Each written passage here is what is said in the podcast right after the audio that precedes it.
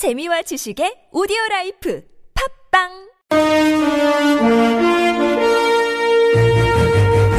여러분의 합리적 판단을 돕기 위해 오늘의 뉴스를 골랐습니다. 백병규의 뉴스 체크. 시사평론가 백병규 씨와 함께합니다. 어서 오십시오. 안녕하십니까.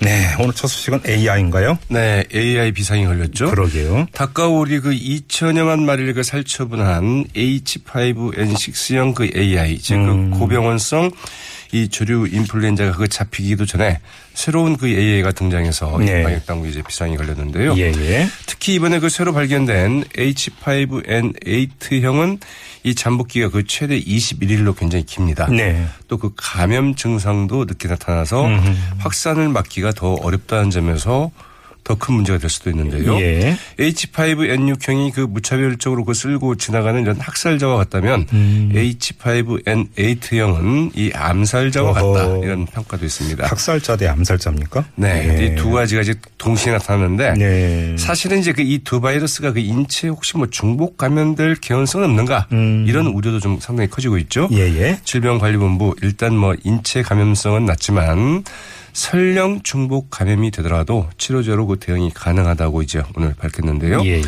이들 바이러스들이 그 서로 그 작용해서 그 인체 내에서 그 변이를 일으킬 가능성에 대해서는 현재로서는 거의 없다 이렇게 이제 밝히고 있습니다. 계란 대란도 심각해요. 그렇죠. 롯데마트가 그 오늘부터 그 계란 판매 수량을 1인 한 판, 이 서른 알이죠. 예. 제한하고 그, 네, 그 특대 한 판의 가격을 그 기존 6,500원에서 그 7,290원으로 예. 12.2%나 올렸다고 하죠. 예.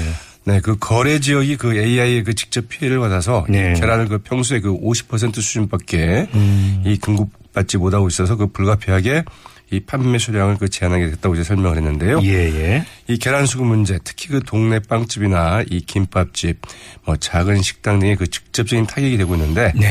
정부가 이제 그 어제 그 산란용 닭과 그 계란 수입을 추진하겠다 이렇게 밝혔었죠. 계란말이 맛있는데 어- 어떤 뉴스 보니까 식당에서 계란말이 서비스로 주던 것도 중단한다. 네, 뭐 그렇죠. 맞습니다. 공지 못했다고 하더군요. 자, 다음 소식 넘어가죠. 헌법재판소의 행보가 좀 빨라지고 있습니다. 예. 박근혜 대통령 그 탄핵 심판 첫 준비 절차를 오는 그 22일 이제 그 내일 모레죠 갖기로 예. 했습니다. 주시민 그 강일원 재판관과 그 선임 재판관이죠 그 이정미 재판관 그리고 그 이진성 재판관 세 명이 이제 그 수명 재판관으로 이 준비 절차를 그 진행하게 되는데요.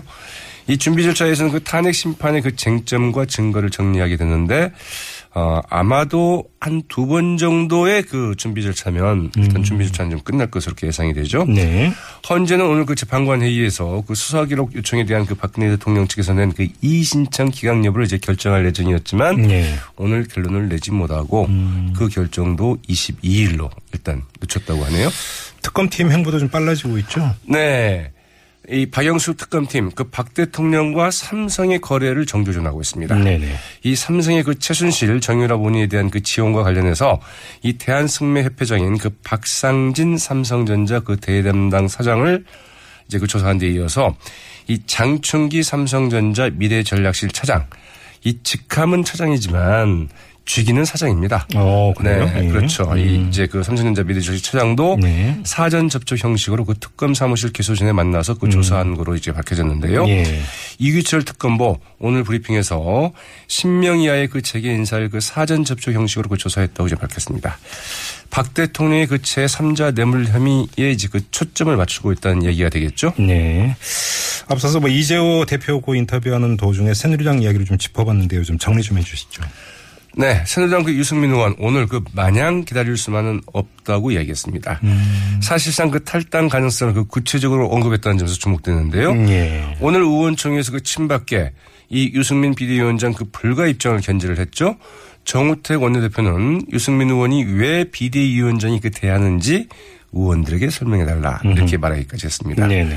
여기에 대해서 그 유승민 의원은 이 비주류가 그 추천한 사람을 그 비대위원장으로 받겠다고 한 사람이 누구냐?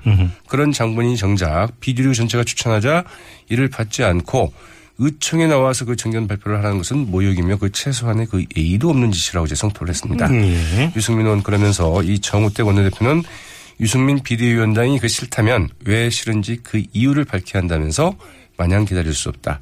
이제까지 뜻을 같이 해온 그 의원들하고 같이 행동해야 되지 않겠느냐고 얘기를 해서 그 탈당을 시사를 했는데요. 예, 예.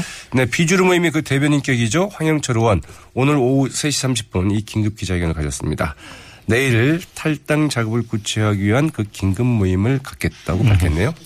오병호 전 민정수석 뉴스도 있죠? 네.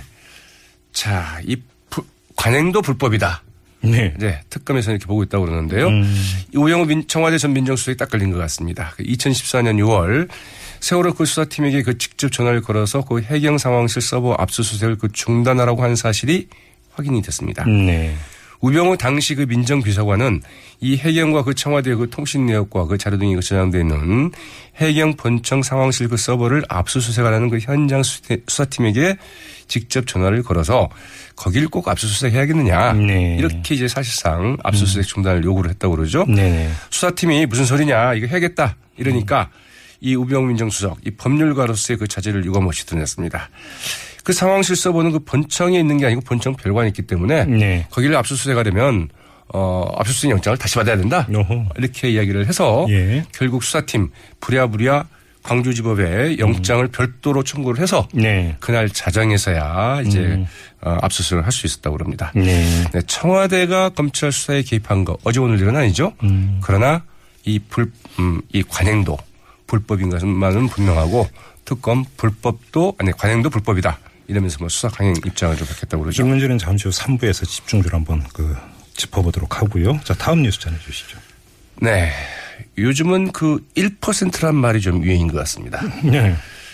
대통령께서 세계 그 50위권 은행을 만들라는 그런 과정에 그런 과정에서 저는 주로 그 주제에 매달렸고 대우조선은 제 업무에서는 1% 정도밖에 되지 않는 그런 상황이었다. 네.